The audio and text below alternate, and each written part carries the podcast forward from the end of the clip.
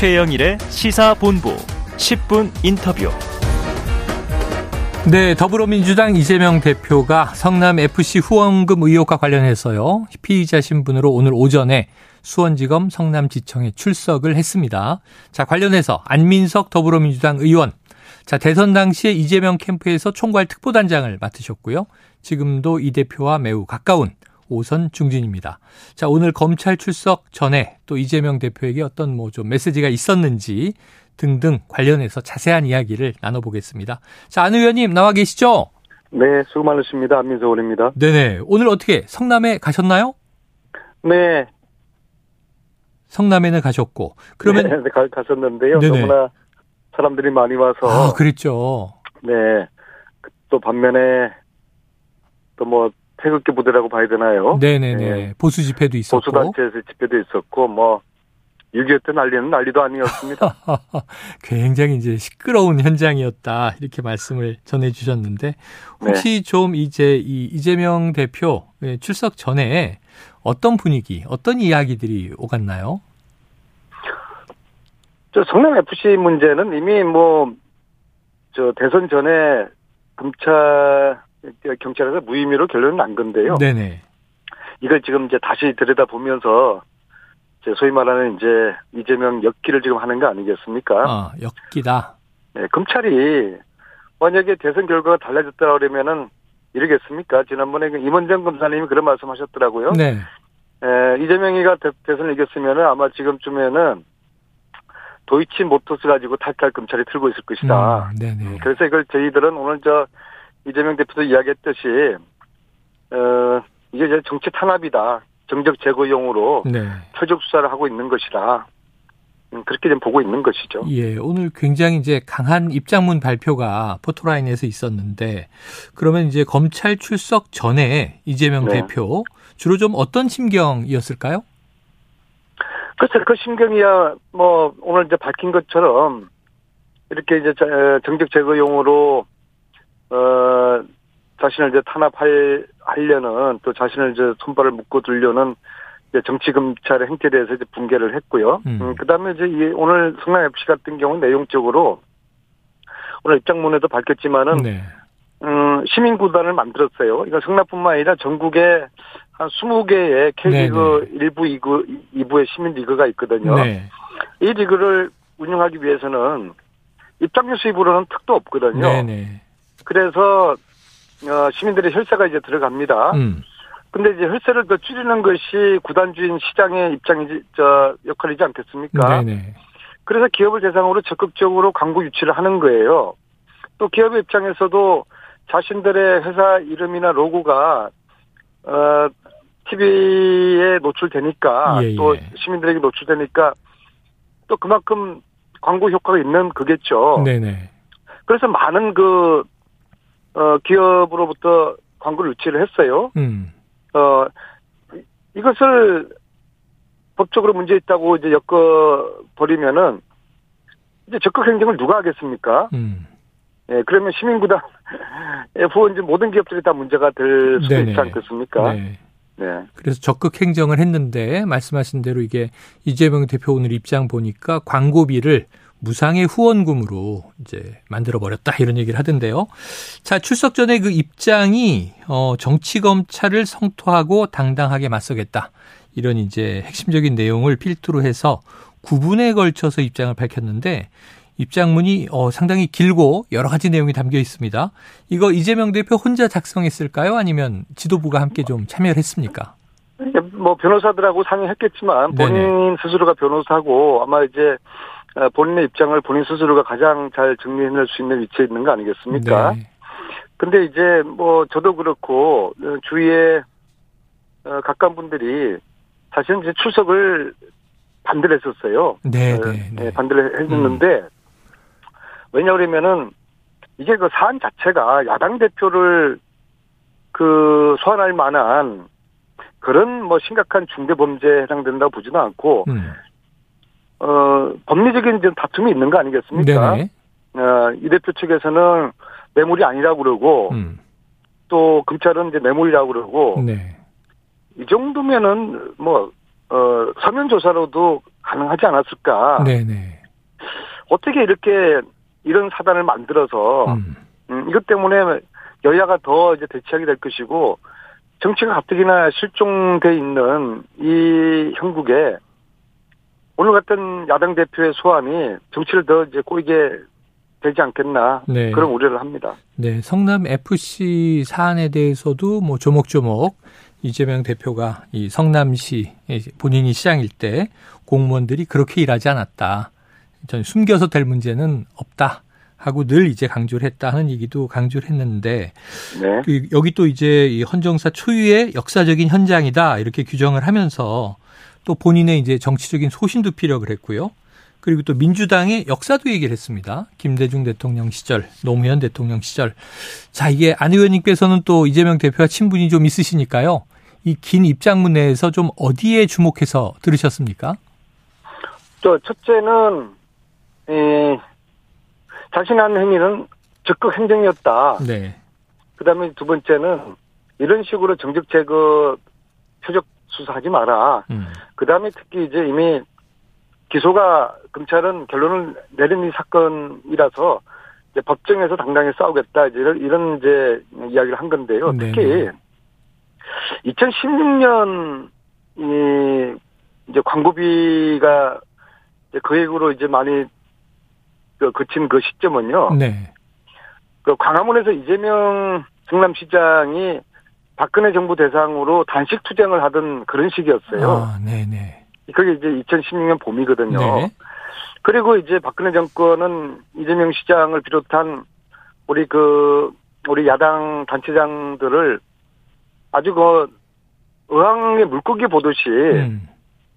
아주 그 들여다보고 있는 그런 시점이었거든요. 네네. 그리고 본인이 특히 변호사고 그랬는데 책 잡힐 그런 짓을 했겠는가. 음. 전 도저히 뭐 이건 상상할 수 없는 일이라고 봅니다. 네. 그래서 그 시대적인 16년의 시대적인 사항을 또 유출을 해보면은 아, 이재명 대표의 주장하는 것이 어, 설득력이 있다고 저는 봅니다. 네, 알겠습니다.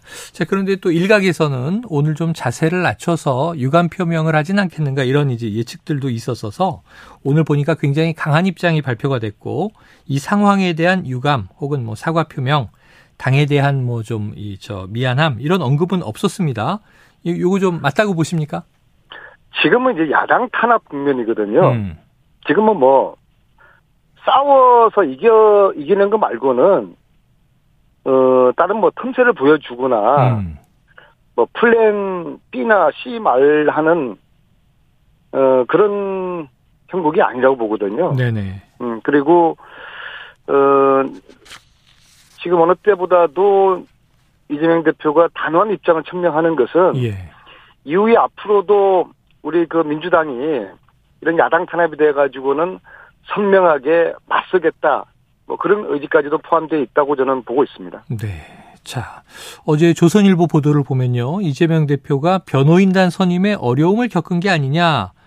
네, 이런 얘기도 했습니다. 어, 그 이유가 이제 오늘 한 명의 변호인을 동행했더라고요. 이 문재인 정부 첫 검찰국장을 지낸 박균택 전 광주고검장. 지금 이제 변호사신 것 같아요. 이 두 사람만 조사에 임했다고 하는데 그 혼자만 동행한 이유가 있을까요? 그것은 뭐 나름대로의 판단, 특히 전략적인 판단이 있었다고 보고요. 네.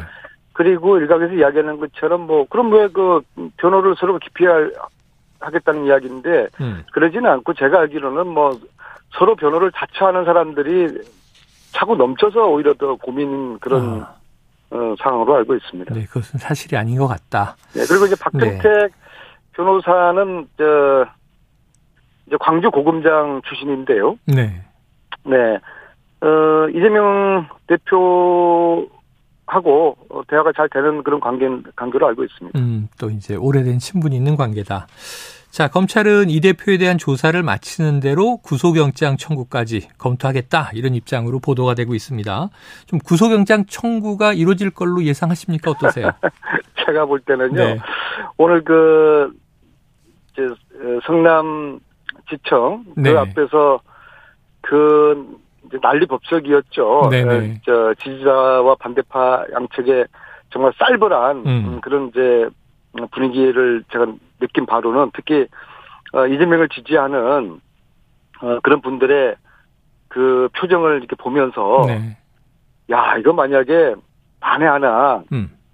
구속된다 그러면은 이거 이거 정말 정말 난리가 나겠구나 네. 난리가 나겠구나 음. 어 정말 불행한 일이 일어날 수도 있겠구나 네. 음, 그런 좀 염려가 들더라고요. 아, 그렇게 염려가 들 정도로 어찌 보면 또 이 사안에 대해서 참 진영이 굉장히 이제 좀 격앙돼서 갈려 있는 것 같습니다. 자, 이 대표를 향한 검찰의 수사 갈래가 지금 여러 개지 않습니까? 예, 오늘은 성남 FC지만 대장동 얘기도 매일 보도되고 있고요. 자, 계속해서 피의자 소환 또 나아가 뭐 체포동의안까지 국회에 제출할 수도 있을 텐데 자, 어떻게 대응해야 된다고 생각하세요? 두 가지를 말씀드리고 싶은데요. 네. 첫째는 그 김건희 여사 그 도이치모터스 주가 조작 사건 있지 않습니까? 이 같은 경우는 피고인만 9명인데 음. 또 재판 과정에서도 검사가 이미 주가 조작 증거를 제시를 했고요. 근데 음. 아직 서면조차도 하지 않은 것에 대해서 법의 형평이 너무나 지금 기울어져 있다. 네. 그래서 어, 그런 비난과 오해를 피하기 위해서는 검찰이 에, 김건희 도이체 모터스 주가 조작 사건에 대해서 수사를 진행해야 된다. 김건희 여사를 어, 불러서 수사를 해야 된다. 그 말씀 드리고 싶고요. 네. 만약에 이제 검찰이 지금까지처럼 계속 이 부분에 대해서 봐주기 수사를 하고 있다는 어 그러한 상황이 계속되면은 결국에는 어 야당으로서는 어, 특검을 요구할 수밖에 없는 거 아니겠습니까? 음. 근데 그 김건희 특검을 뭐 여당이 받아주지가 않겠죠. 네. 근데 이것은 싸워서 얻어낼 수밖에 없어요. 아. 과거에 어, 드루킹 특검할 때도 야당이었던 2018년이었죠. 네네네. 어, 김성태 그 야당의 원내대표가 단식했죠. 단식 농성하면서 맞습니다. 특검을 이끌어내지 않았습니까? 음. 저는 지금쯤에는 이제는 더 이상 우리가 민주당이 말로 해서는 안 된다. 네네. 어, 이제 행동으로 보여야 된다. 아, 그래서 김성태 아, 과거 원내대표의 단식을 우리가 어, 잘 벤치마킹 이건 뭐 저쪽에 잘한 건 또 우리가 벤치마킹 네네네, 해야죠. 네. 음, 그래서 좀 지도부의 적극적인 음, 그런 결단 그리고 이제 행동으로 우리가 얻어야 될 그런 네. 그 내용을 국민들 대신해서 쟁취를 해야 될 그런 때가 되지 않나 그런 말씀을 제가 드리고 싶습니다. 지금 말씀드리니까 이제 박홍근 원내대표 단식 들어가나요 하는 생각도 드는데. 아 누구든 네. 어, 뭐 지도부가 솔선해서 네. 가령 뭐 저 같은 뭐 보통 그 의원이 한들 무슨 뭐 파격 효과나 음. 효과나 여론의 지목도가 있겠습니까? 지도부가 해야 한다. 지도부가 나설 수밖에 없는 거죠. 네. 더 이상 이제 말로 해가지고는 우리 지지자들이나 국민들도 많이 좀 지쳤어요. 네, 뭔가 네. 이 국면을 타개할 만한 음. 새로운 그 좀 물꼬를 좀 튀는 네. 음, 그러한 좀 과감한 그런 결단이 지금 요구된다고 예, 봅니다. 야당다운 투쟁이 필요하다 이런 말씀이셨습니다. 자, 뭐 워낙 그안 의원님 사안들을 잘 알고 계셔서 요것도 여쭤볼 텐데요. 요 어, 어제부터 좀 화제가 되고 있습니다. 대장동 수사 관련해서 또 다른 진술이 나온 것이 천화동인 1호 소유주 김만배가 2025년에 이 천화동인 1호 지분을 유동균에 그러니까 이게 이제 해석을 하면 이재명 대표 측에 넘길 계획이다 하는 이 진술이 나온 것 같습니다. 근데 이게 2025년이면 뭐 내후년 이 당시에는 상당히 이 몇 년 남은 미래 시점이었는데 요 대목은 어떻게 보세요? 이게 참 이야기 듣기 따라서는 이제 그럴듯하게 들리지 않습니까? 네네. 이제 공소시효가 끝나는 이제 대장동이 2015년부터 시작했으니까는요. 음, 2025년에는 이제 법적인 문제를 피하기 위해 가지고 어 이제 자신들의 이제 지분을 이제 분명히 나누는 이제 그런 참 소설 같은 이야기인데요. 여기 대해서 제가 뭐 뭐라고 어, 판단을 하기는 좀 곤란할 것 같고요. 네. 저는 대장동 특검 역시도 네. 필요하다고 봅니다. 어허. 왜냐하면은 이 문제가 지금 1년 넘게 지금 끌어온 문제인데 네.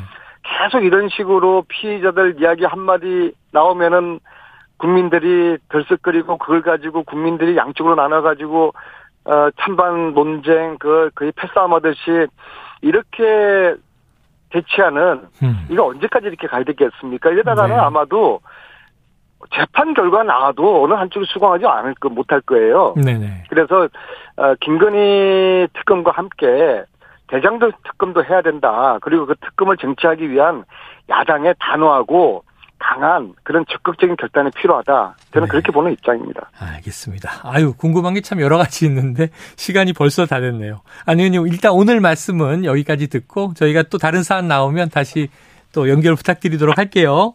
네, 수고하십시오. 예, 오늘 말씀 고맙습니다. 지금까지 안민석 더불어민주당 의원이었습니다.